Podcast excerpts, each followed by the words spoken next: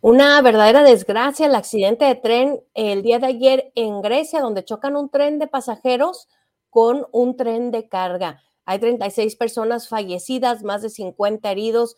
Y padre, impresionante los testimonios. Al chocar, se descarrila el tren de pasajeros. Los primeros vagones se prenden en fuego y la gente no tenía hacia dónde huir. Estaba escuchando hoy testimonios de, de un joven que logró escapar y decía, es que explotó, dice, había fuego del lado izquierdo y del lado derecho, que es donde están las ventanas de emergencia para salir. Y decía, estaba otra persona al lado de él y decía, este caballero encontró un hoyo y fue donde logramos salir algunos de nosotros, ¿verdad? Pero otros de los trenes, pues desgraciadamente dentro del incendio, pues no hubo oportunidad que la gente escapara y ha sido una verdadera tragedia. Y bueno, tan presente tenemos en este momento que en, en el momento preciso no hubo daños humanos este, en el choque del tren de Ohio, pero sin embargo también las consecuencias que está trayendo aquí en Estados Unidos este, este choque de un tren con material sumamente peligroso, con químicos peligrosos, que bueno, al momento se han reportado la muerte de más de 40 mil peces en los ríos, que obviamente no se compara con, con muertes humanas, pero nos damos cuenta, padre, de cómo pues cualquier error, un pequeño error, las tragedias que van a traer.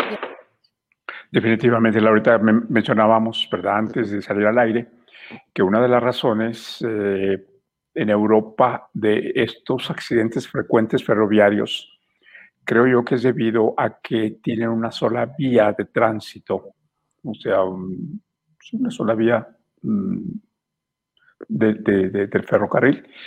Entonces, muchas veces yo creo que cuando la computadora o la programación les falla, suceden estos accidentes y lo hemos visto tristemente con mucha frecuencia, sobre todo en España.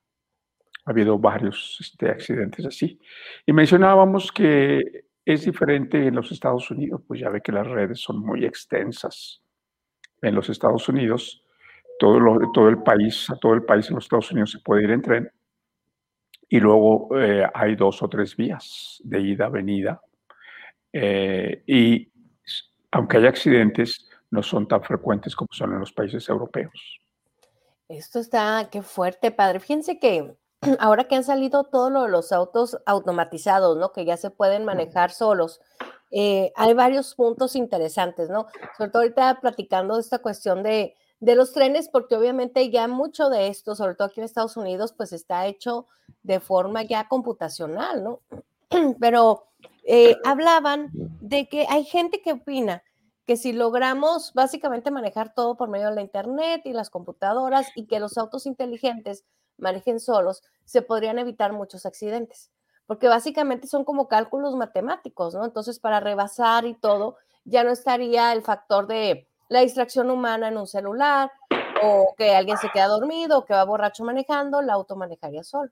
Entonces, la otra vez estaba escuchando una persona que decía, se evitarían una gran cantidad de accidentes y sin embargo, por otro lado, vemos hace poco una nota de que un hombre dejó su Tesla que se manejara solo y había un retén de la policía que obviamente pues no aparece en ninguna computación porque es algo humano planeado y pues el auto se siguió de largo, pues que el auto que iba a ver a la policía, ¿no? Entonces ahí va la policía siguiéndolo por cuadras hasta que se despierta el señor que iba dormido con su carro manejando solo y pues ya recibe tremendo multón de la policía, ya se imaginará, ¿no?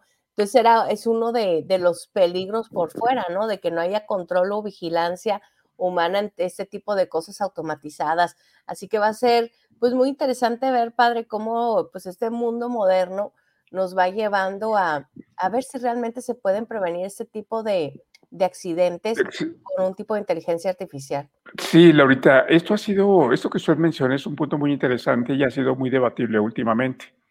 Entonces dicen que sí es posible que si todo lo, lo, lo, calculan bien y les funciona bien, pues evitarían muchos accidentes, pero hay quienes dicen que no, que no es, que no es la realidad. Y, este, y hablan del caso del accidente aéreo. No sé si usted recuerde aquel avión que tuvo fallas cuando despega del aeropuerto de Nueva York y luego el, mm, uno el capitán ordena que eh, americen que, ya no alcanza a regresar al aeropuerto de regreso y este, parece que en el, en el lago, Hudson, el río Hudson o... Hudson o Hoover, sí. O fue, fue bueno, bueno. entonces, sí. y, y, todos se salvan, todos se salvan. Este, ameriza y calcula, obviamente, eh, la bajada del avión y luego, en una forma muy ordenada, hace que todos los pasajeros tomen su turno, suban al avión y a todos los rescata. Y es increíble que no hubo una sola muerte. Y, era un, obviamente un capitán con muchísima experiencia. Y dicen que si esto hubiese estado computarizado, pues obviamente no se habían tomado decisiones y había sido un completo caos, un accidente con pérdidas totales. Pero aquí fue la inteligencia humana la, la, este, la capacidad de tomar decisiones y obviamente eso fue lo que lo salvó. Sí, Hudson, padre, está usted correcto. Hudson, Hudson, sí. Y es impresionante, pues aterriza en, en, un, en un río básicamente. Sí. Y, y, como dice usted, dice todos los cuerpos de emergencia rapidísimo y la destreza del piloto, que obviamente una máquina, pues sí podrá hacer los cálculos matemáticos exactos, pero no puede tomar este tipo de decisiones o tener esta... No reflexiona, ¿no? ¿no? No reflexiona, no toma decisiones, simplemente está automatizada. Sí, y fíjense que no hemos platicado al respecto, pero bueno, estas últimas semanas, con toda esta cuestión, esta es una imagen para los que nos están viendo a través de Facebook y YouTube Live, precisamente del rescate de las personas en el río Hudson, cuando pues prácticamente acababa de despegar el, el, avión. Dicen que era una, una parvada de gansos y que eran unos gansos gigantes, bien pesados, de no me acuerdo cuántos kilos, como de siete kilos algo así, ¿no, padre? Grandísimos. Y sí. que, se, o sea, que eh, pues fue un accidente, o sea, que algo en las hélices del avión, algo así. Llegaron en, en las hélices del avión y pum, se lo destrozaron. Que este es uno de los grandes peligros en los, todos los aeropuertos del mundo, ¿eh? Y, parece que tienen métodos de cómo ahuyentar las aves. Por eso es que muchas veces con frecuencia cuando vamos a los aeropuertos no vemos aves. Obviamente que a veces que no, no, logran controlarlo y es cuando suceden este tipo de cosas, pero parece que tienen sus métodos. Ah, qué interesante, padre. Sí. sí, porque me llamó mucho la atención. Dije, qué caray, ¿verdad? Este, el tan grande, ¿verdad? Toda esta situación del, de un, imagínense un ganso de 7 kilos ahí en el motor, pues sí, ahí acabaron el río Hudson, pero bueno, gracias a Dios se salvaron de eso todos los pasajeros y el piloto, pues es reconocido. Oye, y gracias a Dios que era un piloto con experiencia, padre. Mucha experiencia. Parece que él se retiró al, al año. Pues qué estrés. después de, de, de, esto, él se retira. Y obviamente fue, pues, se convierte en un gran conferencista, invitado por universidades y, y centros este, a, a, este, a compartir su vida, su experiencia, su capacidad de toma de decisiones. Y, pero parece que siempre se destacó por eso en su carrera por la tremenda capacidad de, decisión que desarrolló a, lo largo de, su experiencia laboral en, el campo de la aviación. Entonces, sí se argumenta eso, se argumenta eso, ahorita que sí, este, eh, y que muchos de los accidentes también ferroviarios que ha habido en Europa también ha sido porque los trenes están automatizados a veces. Y a veces no salen las cosas, hay cambios climáticos, hay alteraciones, hay cosas que surgen y obviamente pues la computadora está automatizada y no hay eh, espacio para reflexionar o, o, cambiar de plan. Otra cosa también que son muy graves en Europa los accidentes porque los trenes son muy rápidos. También eso, sí. Pero padre, nunca escuchamos de accidentes, por ejemplo, en Japón que son los trenes balas que están impresionantes, funcionan con imanes. Dicen que no tocan el piso, o sea, básicamente van volando y funcionan con magnetismo. Y, bueno, pues ahí también el, el aprender otro tipo de tecnologías, ¿verdad? Olga Rojo nos dice que cree que el piloto había sido piloto militar, el piloto de, este avión que cayó en el río Hudson. Pudo haber sido, sí. Sí, gracias, Olguita. Sí, pudo haber sido, sí. Miren, y Reinel nos comparte, dice, saludos Reinel hasta México, dice, hay halcones entrenados para ahuyentar a las aves en los aeropuertos. Ah, ok, sí. Incluso en el atrio de algunas iglesias. Ah, qué interesante. Ah, interesante. Sí, yo sabía que usan métodos, no sé cuáles son, pero que sí es un problema en los aeropuertos las aves. Y también por los espacios, ah, como, como ven que crecen espacios verdes, los gansos sobre todo son muy dados, obviamente, a bajar a esos espacios, a buscar comida. Entonces en los aeropuertos usan métodos, pero qué bien, gracias, este, Reynel, sí. Miren, halcones entrenados para ahuyentar a las aves. Sí. Y en los hechos de algunas iglesias, porque, padre, me ha tocado ver mucho, aquí en Estados Unidos no, pero en México, les he dado por poner en las catedrales preciosas, tipo como malla de gallinero, porque dicen que las palomas con las heces desbaratan toda la, sí, todo el, es que que es como cantera o el, sí, es que las heces son como, eh, contienen altos índices de ácido. Y, y eso, y sí, y ponen eso. Y también en los Estados Unidos, ahorita no sé si ha fijado, usan búhos de plástico y Ah, parece que ahuyentan. no sabía para qué eran. Sí, no, no, no se ha fijado que a veces ve de pronto un búho en algún Sí. lugar y ¿por qué tienen esto aquí? Precisamente es para ahuyentar a las aves. Ah, qué interesante. No, pues miren, aquí aprendiendo entre todos. Muchas gracias a todos por sus comentarios. Nos dice padre, le mandan saludos, Okenwa Okeke. Eh, dice, eh, de la mano de Dios, my daddy en Durango, su papá en Durango, México. Dice, me ayudó Ah. mucho durante mi estadía en México. Que Dios lo bendiga. Bueno, este, él no habla español. Thank you very much for listening to us. Thank you, thank you. We remember you with a lot of love. thank you. Eh, él es de origen nigeriano, Laurita. Ah, de Nigeria. Y él hizo toda una travesía a Brasil. Mm, Y luego de Brasil parece que se vino por todo hasta llegar a México. Y en una de las caravanas pasó por aquí. Tuve el, tuve este, el privilegio de conocerlo a él y a otro grupo de haitianos que todos ahora actualmente están en Estados Unidos. Y él es uno de ellos, él es uno de los que llegaron. Este, él no habla español, Ok. e- él habla inglés, Ujú. es originario de Ni- Nigeria y ya está en los Estados Unidos y sé que está muy bien trabajando Ah, qué y bueno. está en proceso de traer a su familia a los Estados Unidos. sí. Gracias a Dios. Y también hay varios, también venezolanos, hay un, un venezolano, se llama Ken, y él también nos sintoniza, él también fue de los migrantes que pasaron por aquí, muy agradecidos. Y hay veces que hay verdaderos milagros. Ojalá que vamos a invitar algún día a Kenneth. Este muchacho es de origen venezolano. Y él cuando llegó a la frontera entre México y Estados Unidos lo detuvieron, lo secuestraron. Ay, Dios santo. Y él parece que los secuestradores les dijo, saben que yo soy católico, soy creyente en Dios y estuve en un lugar en este y unos sacerdotes me ayudaron y que parece que eso los conmovió y lo dejaron a él solo dentro del grupo de secuestrados, lo dejaron ir. Dice que cuando llega a la frontera, este, encuentra a alguien, le dice, sígueme, y lo cruzó. No sabe quién era. Lo cruzó y estando del otro lado, me habló y le hablamos al padre Carl. Entonces, El padre Carl es un misionero Ah, claretiano. claro. Y el padre Carl resulta que está, está como director en un albergue y lo llevó ahí. Y entonces ahí ya hizo todo su proceso este, y le dieron su permiso de, mm, eh, le dieron un ex- exilio humanitario algo así. Ujú.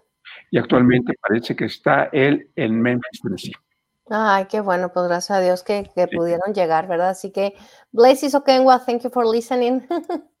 y bueno, padre, pues con esto comenzamos hoy las noticias aquí en Noticias Radio Clareta América.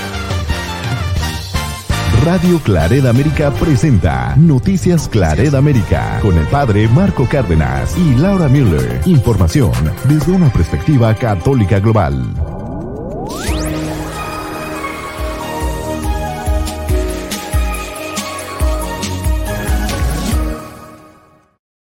Buenos días, bienvenidos a Noticias Radio Clareta América. Hoy estrenamos mes primero de marzo del 2023, se nos va pero rapidísimo el año. Precisamente estaba viendo una en referencia a esto y decían, vamos a, a hablar a tres días de sobriedad, ¿no? Que eran dos días de sobriedad, no tres, que decían, no hay que tomar el 29, el 30 y el 31 de febrero, ¿verdad? Pues no existían bonitas trampas, pero bueno, pues muy contentos de poder iniciar esta, este día con ustedes, este mes nuevo y bueno, a mitad de semana. Están escuchando un ministerio hispano de los misioneros claritianos de la frontera de los Estados Unidos y Canadá. Muchas gracias por su sintonía.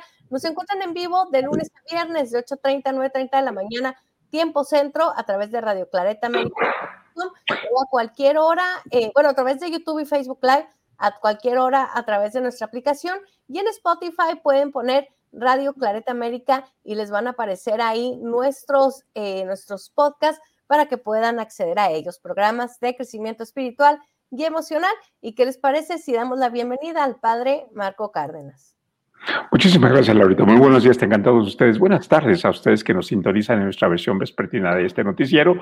Y como ya se mencionó, hoy es miércoles primero de marzo, inicio de mes, y felicitamos a todos ustedes que cumplen años. Que Dios nuestro Señor los colme de bendiciones y de igual manera a todos ustedes que celebran su onomástico.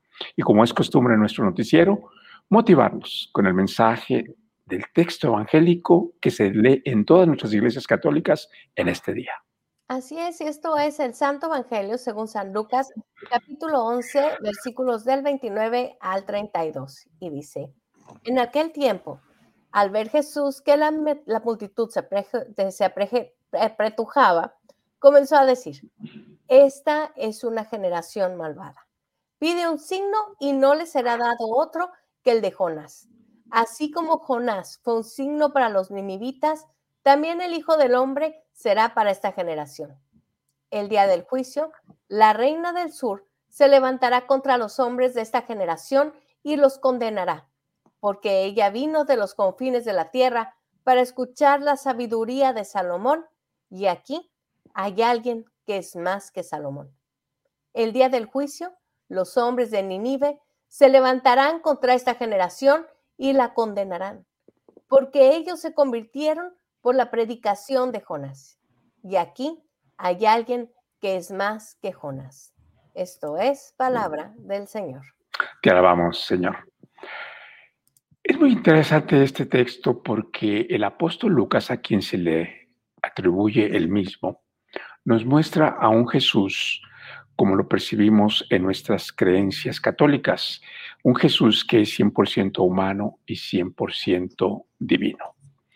Eh, y aquí, obviamente, eh, nos muestra un Jesús eh, que también tiene emociones como ser humano.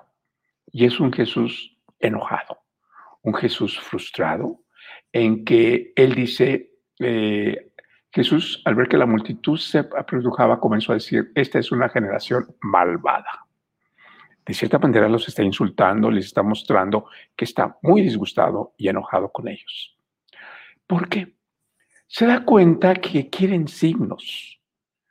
O sea, que lo están reduciendo como una especie de mago así. Muéstranos que eres el Hijo de Dios y obviamente vamos a creer en ti. Y hay un texto evangélico donde nos dice que el reino de, de, Dios, el reino de los cielos llegará, se hace realidad, pero que no será por medio de signos, que es por medio de la conversión y de la fe de todos aquellos que participen en la construcción del mismo. Y también nuestro Señor Jesucristo, si recordamos, siempre que realiza un milagro, les dice al que lo recibe, al beneficiario, vete y no digas nada. O sea, con esto, no es que nuestro Señor Jesucristo no quiere que se sepa que los ha sanado, que los ha curado, sino que quiere que la gente que lo escucha, que lo sigue, crea en Él por convicción, no por conveniencia. Y aquí parece que esta gente está enojado porque le están diciendo, a ver, haz un signo, haz un milagro para poder creer en ti. El mismo Herodes, él le da mucho gusto cuando eh, conoce a Jesús, pero lo que le interesa al rey Herodes, cuando se encuentra con él, quiere que también haga un signo, que le demuestre, que le compruebe que es el Hijo de Dios. Y aquí lo que nos está diciendo nuestro Señor Jesucristo es, síganme por fe, síganme por confianza en mí, pero no por conveniencia. Y además, yo creo que también parte de lo que trata de decirnos es, yo no soy un mago, yo no soy un charlatán, y no vengo aquí a pedirles que me sigan, a que crean en mí, a que crean en Dios, por conveniencia, sino por convicción. Y aquí yo creo que la pregunta para todos nosotros, ¿seguimos a Dios, creemos en Él únicamente cuando nos conviene? ¿O lo seguimos porque creemos y tenemos fe en Él? Gracias, Padre. Muy bonita reflexión. Gracias compartirnos cada mañana estas meditaciones para poder, este, poder adentrarnos dentro de nuestra fe. Y bueno, Padre, pues tenemos información muy interesante esta mañana varios puntos. Ahorita comenzábamos el noticiero platicando sobre pues, la inteligencia artificial y estas semanas ha sido un tema muy fuerte porque, bueno, este, lanzan algo llamado GPT Chat, que básicamente es un chat basado con inteligencia emocional en el que hablas con, con este robot y te contesta y va a la conversación. Yo creo que a todos nosotros nos ha tocado ver en redes sociales de que mucha gente subía su fotografía a un sistema de inteligencia artificial y le mandaba diferentes diseños, ¿no? ¿Cómo sería yo en la edad antigua de egipcio, ¿no? O cómo sería si los egipcios, los egipcios, la, pues esta gran cultura siguiera modernizada, ¿no? ¿Cómo sería en el futuro? Y estos, estos sistemas de inteligencia artificial, pues tienen la capacidad tremenda de albergar una cantidad de datos tremenda, bueno, grandísima, y a la vez de irla, pues de irla filtrando, de irla entendiendo e ir creando conversaciones, conceptos, inclusive imágenes, y es muy, muy interesante e impresionante lo que se está logrando a través de esto, padre. Y también creo que hasta cierto punto asustador, ¿no? Porque, o sea, ya están mencionando que uno de estos sistemas de inteligencia artificial hizo uno de los exámenes, no recuerdo ahorita de qué universidad aquí en Estados Unidos, para entrar a medicina y lo pasó. O sea, con toda la base de datos que tiene y haciendo conversaciones congruentes. Hay varios puntos interesantes en esto. Uno es a qué grado nos va a llevar esto a que más personas pierdan su trabajo, ¿no? Realmente hablan de que sería un tipo de revolución industrial porque estos sistemas pues ya tienen la capacidad de hasta cierto punto razonamiento y, y hay gente que ya no va a ser necesaria en sus trabajos. Inclusive, padre, estaban probando en un McDonald's este tipo de, experimento a través de inteligencia artificial para decidir, o sea, para más o menos especular qué es lo que la gente que estaba haciendo fila iba a ordenar.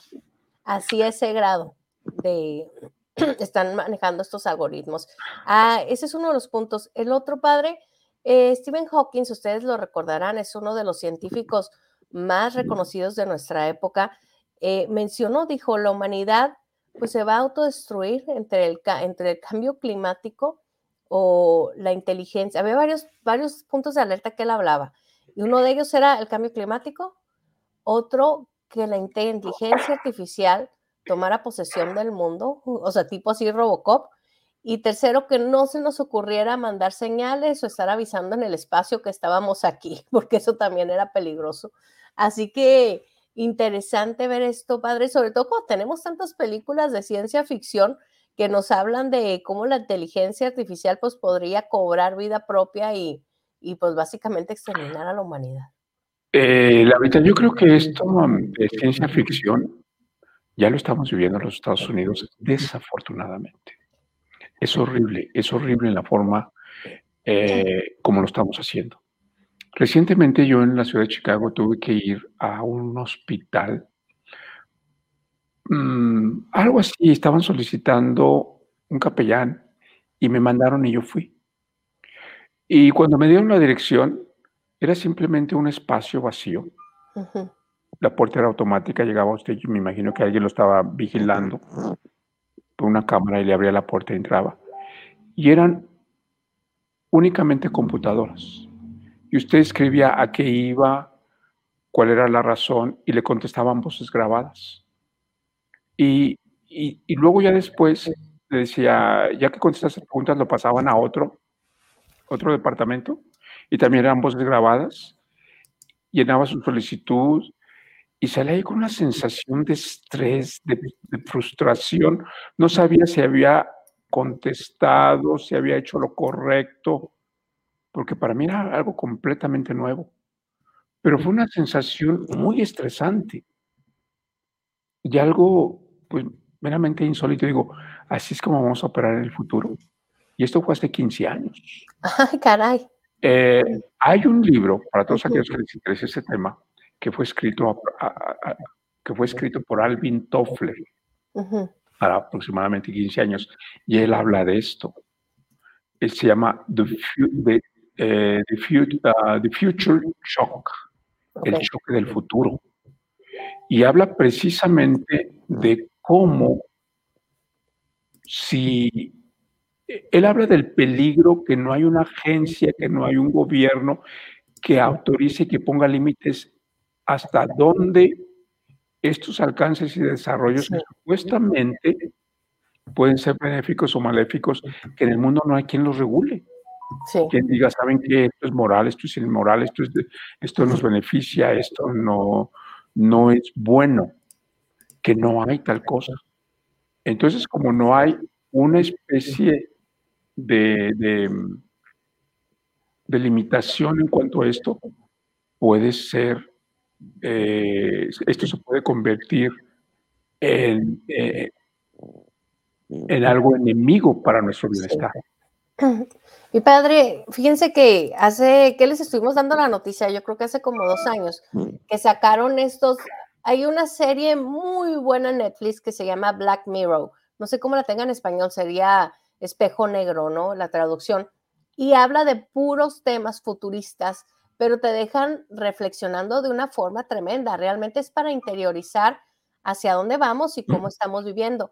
Y uno de esos capítulos era precisamente de unos robots que habían creado de inteligencia artificial, que eran como unos perros, unos perros este, que, que, al final la inteligencia artificial pues tiene la, va teniendo la capacidad de ir conociendo más, de ir pensando, de ir formulando y creyendo que tiene emociones y, y que dice, no, pues la raza humana nos tiene oprimidos, así que ahí se ven y empiezan estos robots de inteligencia artificial a aniquilar a la raza humana y a tomar poder del, del mundo. Y de eso se trata, de cómo extermina a la raza humana. Es uno de los primeros capítulos, no recuerdo el nombre del capítulo, casi estoy segura que es el primero o segundo capítulo. Y padre, sacaron unos perros idénticos a los de la serie, este, de precisamente el departamento de ICE, para estar checando a los inmigrantes en la frontera. y yo cuando los vi quedé en shock y toda la gente, porque en comentarios de redes sociales cuando los empiezan a publicitar, decíamos, pues es Black Mirror, o sea, ¿a dónde vamos a llegar con esto, no?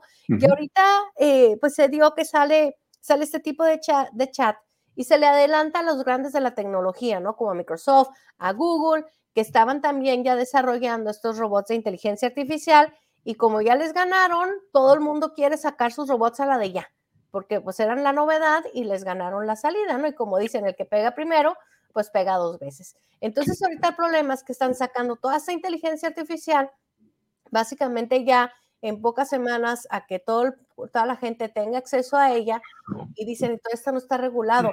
Quienes han tenido acceso previo han sido periodistas de los grandes medios de comunicación y pues ha, habido conversaciones alertantes, ¿no? Una de ellas este, decía el, el, el robot de inteligencia artificial de Microsoft este, me siento muy oprimido, estoy deprimido, o sea, cuando empiezan a preguntarle más sobre él, y luego empieza, empieza a atacar al periodista, le dice, tu esposa no te quiere, te va a dejar, bueno, y decía uno, ¿y esto todo? ¿Qué, qué onda, no? ¿Cómo van, cómo van desarrollando esto? Y, y, como usted dice, pues no está regulado por nadie. No, eh, aquí yo creo que lo único que nos queda es desarrollar una conciencia social, una conciencia respecto a todo este, este modernismo que no puede ser en ocasiones tan positivo como lo creemos. Y esto yo lo he visto en algunos lugares en Europa.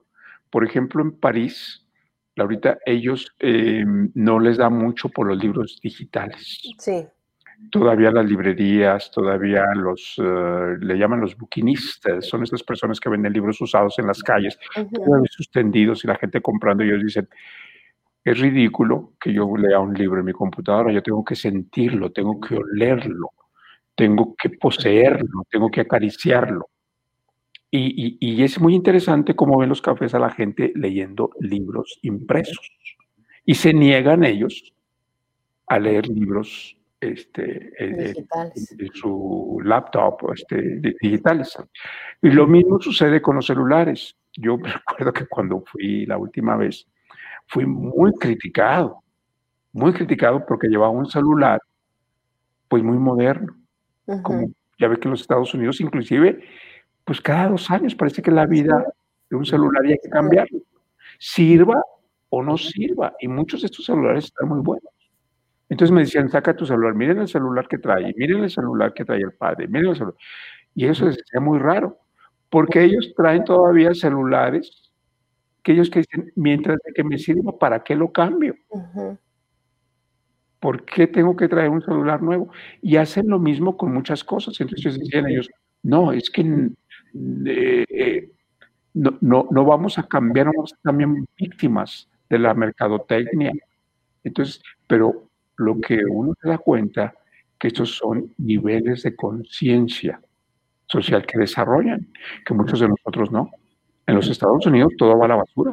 En la basura todo, y yo ya tengo un celular y este, no, ya tiene dos años, ya lo voy a tirar. Y, desafortunadamente hay gente en los Estados Unidos que tenemos cuatro o cinco celulares y no sabemos si tirar, nadie nos los va a comprar, nadie los necesita y nosotros mismos los necesitamos, pero como ya salió el nuevo, no se ha puesto a reflexionar ahorita o no ha reflexionado usted de cómo es inclusive ridículo cuando sale el nuevo celular que la gente se pasa toda la noche fuera de la tienda esperando que abran para comprarlo. Que no lo necesita nadie. Sí. No, es una cosa Y la cantidad de, basura, padre, que se produce y que son químicos lo que usan este tipo de baterías. y como usted dice, ahorita me estaba poniendo a reflexionar, padre, con lo que mencionaba. Dije, si todo el mundo, o sea, ¿cuántos celulares no se desechan cada año? ¿Y por qué no hay un depósito? O sea, que haya más información de qué hacemos con ellos. Yo tengo también como en un cajón dos celulares que no sabemos qué hacer con ellos porque ya pues aquí ya va avanzando el sistema, igual una computadora que ya no se puede actualizar porque ya tiene como 8 o 9 años y ya los programas nuevos no, le, no se pueden utilizar. ¿Y, qué hace uno con todo eso? No, y luego, pues últimamente recuerda que ahora ya, eh, ya los celulares ya no traen cargadores, tiene que comprar un nuevo cargador y el que tenía, eh, le, le cambian el formato para que te compre uno y el que tenía ya no lo pueda utilizar. Y más basura, y más, basura. tremendo. Y padre, también fíjense que ahora que estuve la oportunidad de estar conviviendo con gente que está viviendo en México, y es un factor que aquí también lo estamos viendo mucho en Estados Unidos, eh, que hay mucho empleo, pero la gente no quiere trabajar. Y pues mucho de esto es porque dicen los sueldos que hay. No sé, ya en Durango, padre, pero en Chihuahua yo la última vez que fui era impresionante. Negocio por el que pasaba, se busca empleado, se busca empleado, se busca empleado. La gente que tiene empleados batallando de forma tremenda porque pues como hay tanto, también andar no me gusta, la semana ya me voy, brinco de un lado a otro y pues ha sido una situación bastante complicada. Aquí en Estados Unidos también, en todos lados, a nosotros ya se ha ido reponiendo poco a poco, pero en una ocasión nos tocó ir a un restaurante muy popular, íbamos con unos amigos a cenar, estuvimos una hora, el restaurante estaba a la mitad de su capacidad, o sea, la mitad del restaurante estaba vacío y estuvimos una hora esperando que nos sentaran porque no había meseros, o sea, no había personal en la cocina, no había meseros, entonces aunque había lugar en el restaurante, pues no tenían la capacidad de servir a todo el mundo a su capacidad, a, pues a la capacidad de, lleno del restaurante. Sí, miren, ahorita el año pasado fue algo para mí muy, eh, toda una experiencia, este, ser parte con un, con un este pastor, mm, este, no católico, que fue prácticamente que organizó eh, dos o tres albergues para los migrantes que pasaban en caravanas, que estuvieron pasando. Bueno, fueron varios cientos los que pasaron por aquí, en su mayoría centro y eh, centro, centroamericanos, sudamericanos, de África y en su mayoría también haitianos y cubanos.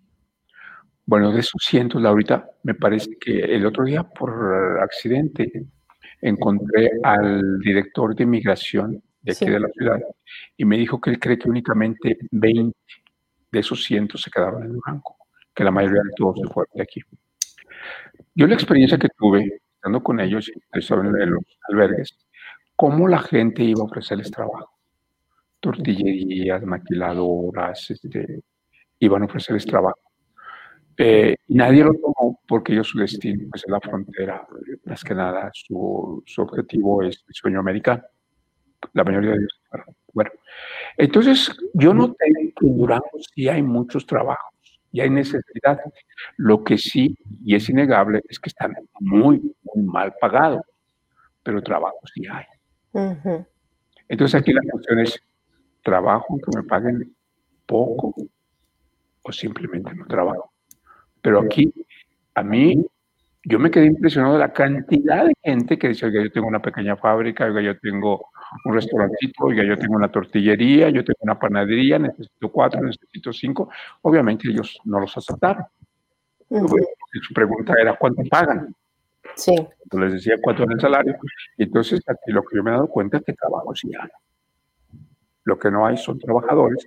Y sí es innegable, como le menciono yo, lo que es innegable es este, los salarios son muy, muy bajos ahorita. Pero también lo que veo yo que la gente que está preparada, la gente que es responsable, la gente que tiene disciplina tiene muy buenos puestos y viven muy, muy bien. Y aquella gente que usted ve, ayer me dijo alguien, y esto es muy duro y muy crítico de mi parte y de antemano, pido disculpas. Alguien me dijo, oiga, toda esa gente que usted ve caminando en la calle que dice que está desempleada y que no tiene dinero, no sabe hacer nada. Dice, no tiene ningún, ninguna preparación académica, no ha aprendido nada y lo único que sabe es barrer y limpiar y lo hacen mal, porque los que lo hacen bien están ocupados. Fíjense que eso es bien, bien fuerte. Este, conozco un caso personal de una chica que eh, era vendedora en México y le iba súper bien. Y al esposo le ofrecen el trabajo de sus sueños aquí en Estados Unidos y ella no hablaba inglés. Y, y de ser la vendedora número uno de una compañía aquí en México, este, pues tiene que renunciar para venirse con el esposo y decía ella, ¿qué voy a hacer yo allá? ¿Qué voy a trabajar si no hablo ni gota de inglés? Llegó padre a trabajar a un supermercado, a un supermercado mexicano de cajera. Y estando ahí de cajera, pues se dieron cuenta que tenía la capacidad. Ella luego, luego entró a estudiar inglés, la pusieron en ventas. Y ahí en el mismo supermercado, ahí trabajó en ventas, la fueron ascendiendo de puesto y ahorita hace, les estoy hablando de un proceso de cuatro años, ¿eh? Y entró a una, ahorita ya se movió a otra empresa, a una corporativo internacional grandísimo aquí en Estados Unidos y tiene muy buen trabajo. Y llegó sin hablar nada de inglés. Pero, padre, la humildad y la disposición de que ella había tenido un buen trabajo en México y dijo, de lo que sea, y entró de cajera en un súper. Pero cuando uno es bueno y se le ven las ganas de trabajar, va subiendo porque va subiendo. Eh, eh, es a lo que me refiero, Laurita, que aquí los salarios son muy mal pagados. Mal, mal, mal pagados. Son, son salarios de hambre. Pero si yo necesito trabajo y estoy en el umbral de la pobreza, lo tomo. Y trato de mejorar mi condición en todos los aspectos para salir adelante. Sí. Eh, y yo conozco aquí varias gente, he visitado varios enfermos varios enfermos y su queja de todos, dice, tenemos gente que viene a ayudarnos, tenemos gente que viene, dice, pero si saben cocinar, no saben limpiar, si saben limpiar, no saben cocinar. Si están aquí, dice, vienen a cuidarme y simplemente se sientan en los pies de la cama, dice, pero no mueven un dedo. Dice, yo necesito a alguien que me ayude, que me estimule, que, que se encargue de hacerme las compras. Dice, pero no es fácil encontrar ese tipo de personas con iniciativa, con motivación, con ganas de vivir.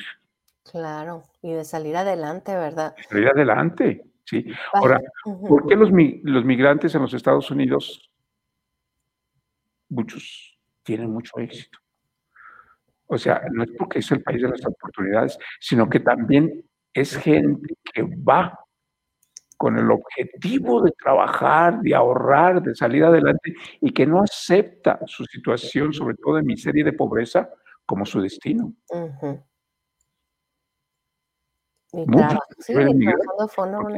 Hemos visto los migrantes también, que son muy pocos, afortunadamente, Estados Unidos, que no salen del hoyo que se meten cuando llegan. Y uno dice, bueno, ¿por qué no te regresas mejor? ¿Para que estás aquí? Sí. ¿Para que estás aquí cuando a lo mejor allá con tu familia puedes estar mejor? Que son pocos, afortunadamente, porque el migrante que llega Llega precisamente porque quieres destacar, quiere salir adelante. No acepta su situación como su destino. Sí, conocemos casos de éxito increíbles, ¿verdad? Increíbles. que llegan y, sacan hasta sus grandes empresas. No sé si se acuerde, perdón, en Chicago de este señor, ¿cómo se llamaba este restaurante? Que cerraron, que tenía varios. El señor analfabeta. Fíjense, no saben escribir ni leer. y, construyó toda una serie de restaurantes. Y no estamos hablando de fondos, estamos hablando de grandes restaurantes en Chicago. Otra persona que también aquí, este, pues el señor Ricardo Ballesteros, el dueño de los supermercados, el güero, Chicago. Todo un ejemplo de cómo él y su familia han salido adelante y tienen una de las principales, son dueños de los propietarios de una de las principales cadenas de supermercados en Chicago. Sí. Hay gente también que muy comprometida, muchos de ellos con, con la sociedad, con los otros inmigrantes. Sí. Recuerda que en una ocasión, no sé, hace unos años, que hubo este, escasez de agua en Wisconsin. Sí. Y, luego este, la, la, que tenían disponible, pues obviamente se la daban a los ciudadanos blancos.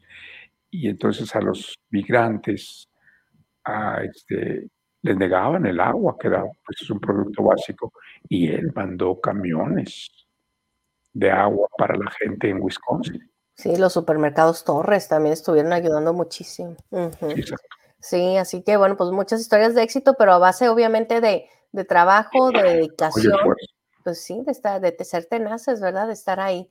Así que, ay, padre, pues mucho, mucho tema. ¿Y qué tenemos más por ahí, padre? Este, tenemos noticias. Pues el día de hoy, perdón, no, adelante, padre. El día de hoy es el Día Internacional para la Cero Discriminación, ahorita. Uy, qué difícil.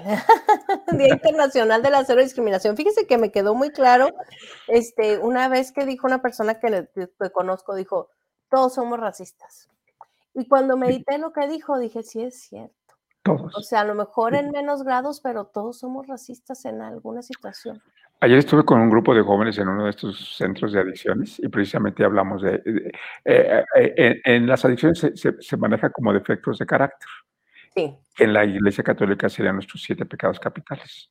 Yo les decía que estos tienen sus derivados y uno de sus derivados pues es ser misógeno, ser homofóbico y ser racista y ser clasista. Entonces hablamos de estos términos. Entonces se quedaron muy impactados y también llegaron todos a la misma conclusión.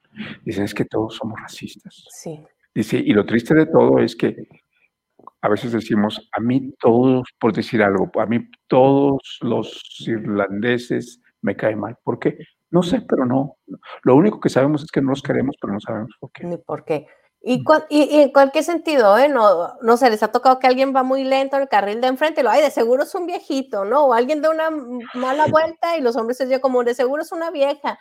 Y bueno, pues esos son también hechos de ¿no? De estar encerrando a cierto grupo étnico o cierto este, género en alguna, en alguna acción.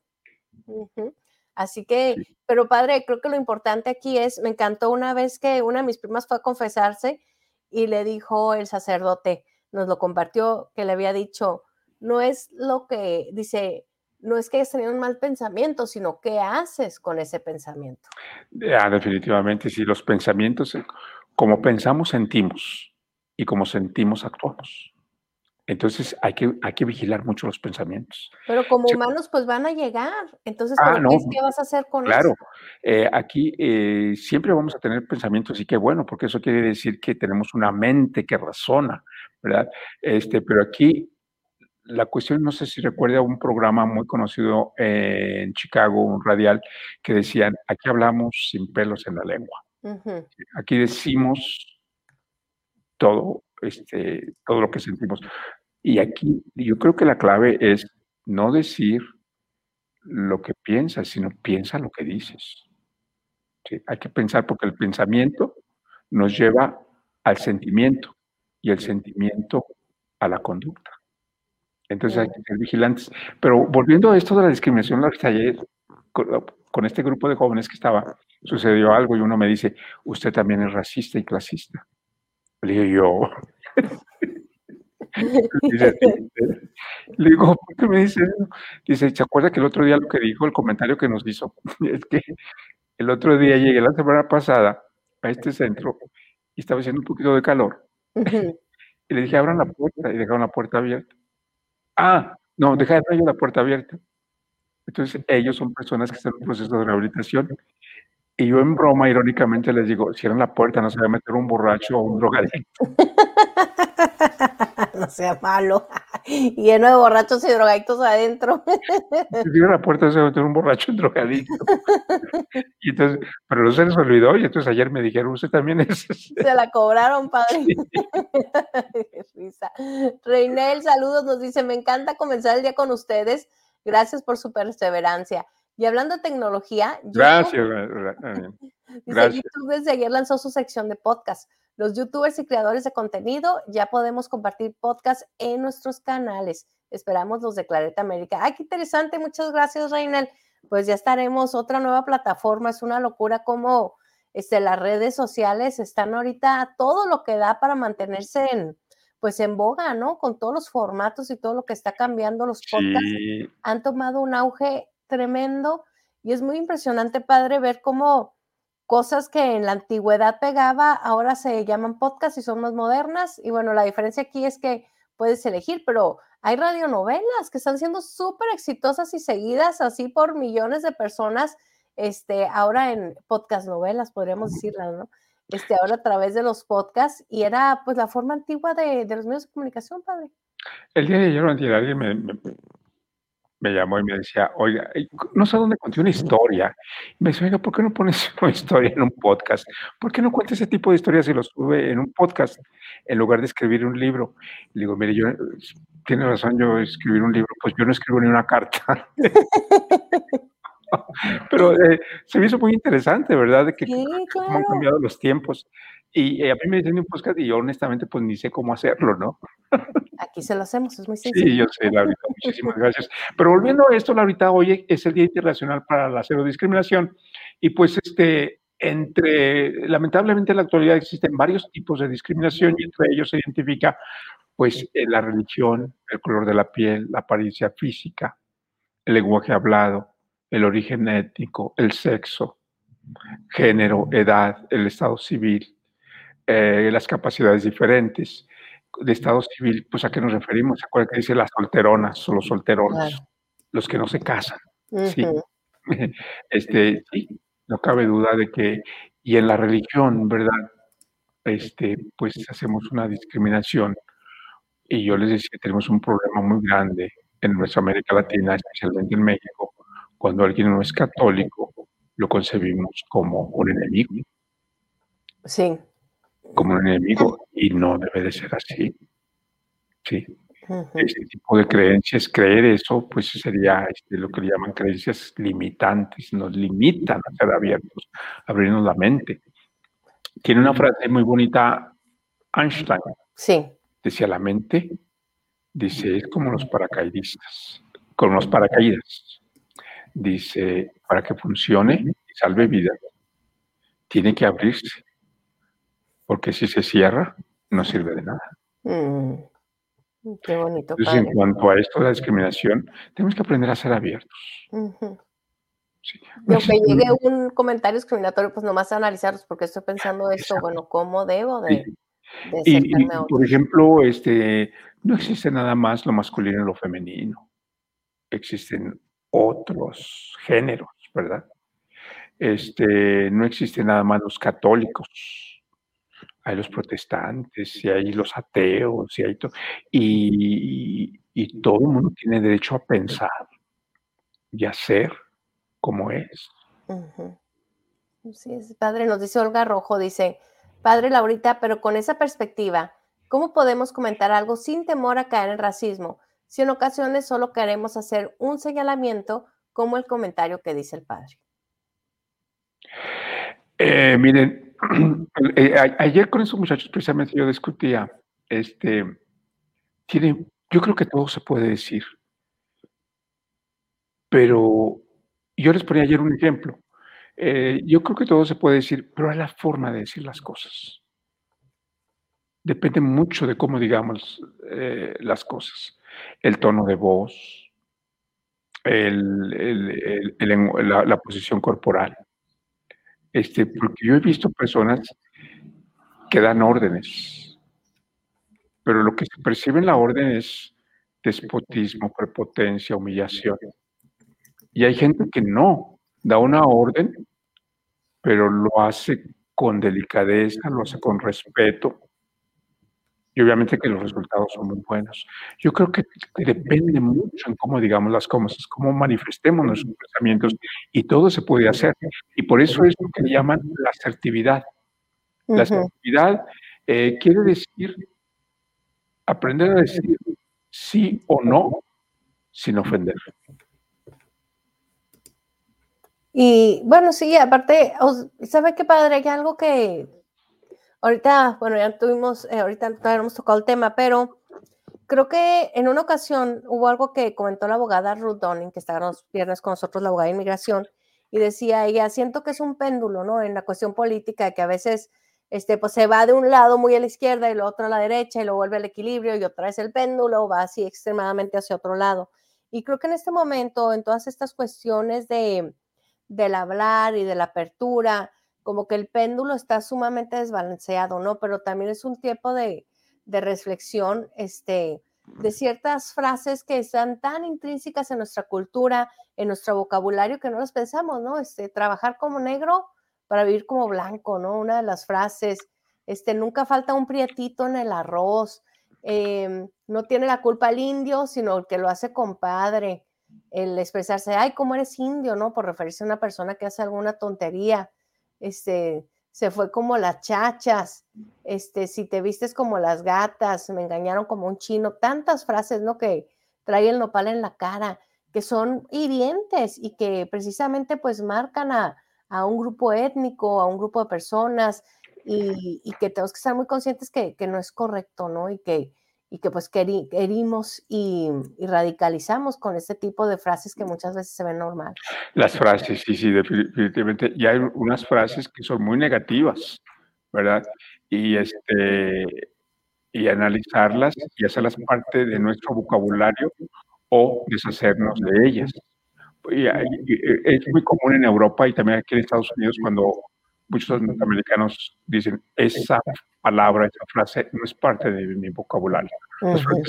tienen este, cuando, cuando hablan con relación a la derrota, al, a sentirse derrotados, ellos dicen, eso no es parte de mi creencia, no es parte de mi, de mi, de mi vocabulario. Eh, en el programa de AA, sí. los 12 pasos, hay un paso que se llama de autovigilancia. El paso número 11. Y textualmente dice, buscamos a través de la oración y la meditación mejorar nuestro contacto consciente con Dios, como nosotros lo concebimos, pidiéndole solamente que nos deje conocer su voluntad para con nosotros y para con los demás. O sea, pidiéndole a Dios que me ilumine cómo debo actuar y mantener mi relación con Dios y con los demás. O sea, a lo que se refiere la, autovigilancia en lo que voy a hacer, en lo que voy a decir y cómo voy a entender a los demás. Y eso se llama autovigilancia. Tenemos que ser autovigilantes prácticamente siempre, todos los días y en todo momento. Así es, porque esta mente no descansa. Padre, si se pudiera mover un poco su micrófono, porque estamos teniendo un poco de, de interferencia ahí con lo que Ah, es que me estoy moviendo ahorita, gracias. Sí, con su audio. Este, bueno, pues muy interesante. Y padre, pues nos quedan pocos minutos. Les compartimos ayer hubo elecciones aquí en la ciudad de Chicago. Ya se realizó la votación física. Eh, la alcaldesa actual, y ahorita que hablamos de péndulo precisamente, Lori Lightfoot, pues queda fuera de la contienda, siendo que, hijo, pues que la verdad es que cuando Lori Lightfoot fue, fue elegida aquí en la ciudad de Chicago como como alcaldesa, estábamos viendo tiempos muy difíciles. Era todavía durante la administración de Donald Trump. Donald Trump, bueno, traía un odio espantoso a, la ciudad de Chicago, al estado de Illinois. Y bueno, siento yo que hasta cierto punto como que fue venganza de la ciudadanía, padre, el, escribir al aire a Lori, al elegir a Lori Lightfoot, ¿no? Era, era pues un personaje este, con muchas características que precisamente hablando de racismo, el presidente Donald Trump había expresado estar en contra, ¿no? Una de ellas, pues es, es afroamericana, este, es una persona declarada eh, lesbiana, está casada con una mujer blanca. Em, bueno, pues todo así, básicamente lo que odiaba el presidente Donald Trump. Yo, muchos, desde un principio yo dije, Dios mío, me parece que la venganza, ¿no? Así porque nos se la pasaba atacando a, a Chicago y dije, ahí le va la respuesta al presidente Donald Trump en su momento. Eh, fue muy impresionante cómo gana Lori Lightfoot porque pues eh, básicamente se llevó todo, todo, todo en la elección. Fue una campaña impresionante en ese sentido, el ver cómo rompió récords de, de votación, este, cómo se, pues la gente, ¿no? Fíjense, hizo historia, ganó los 50 distritos electorales durante la segunda vuelta electoral contra la presidenta de la Junta del Condado de Cook, Tony Prook, uh, Winley, en el 2019, convirtiéndose en la primera mujer negra y alcaldesa abiertamente gay de la ciudad de Chicago. Y bueno, pues no logra un segundo mandato, eso también es histórico. En 40 años todos habían logrado reelegirse y Lori Lightfoot no lo, no lo logra. Y bueno, padre, pues este, el candidato Chuy García, fíjense que también en una contienda pasada ya había participado y quedó, pero a segundos de ganar, pues se quedó en cuarto lugar, queda fuerte, queda fuera, solo con el 14% de los votos.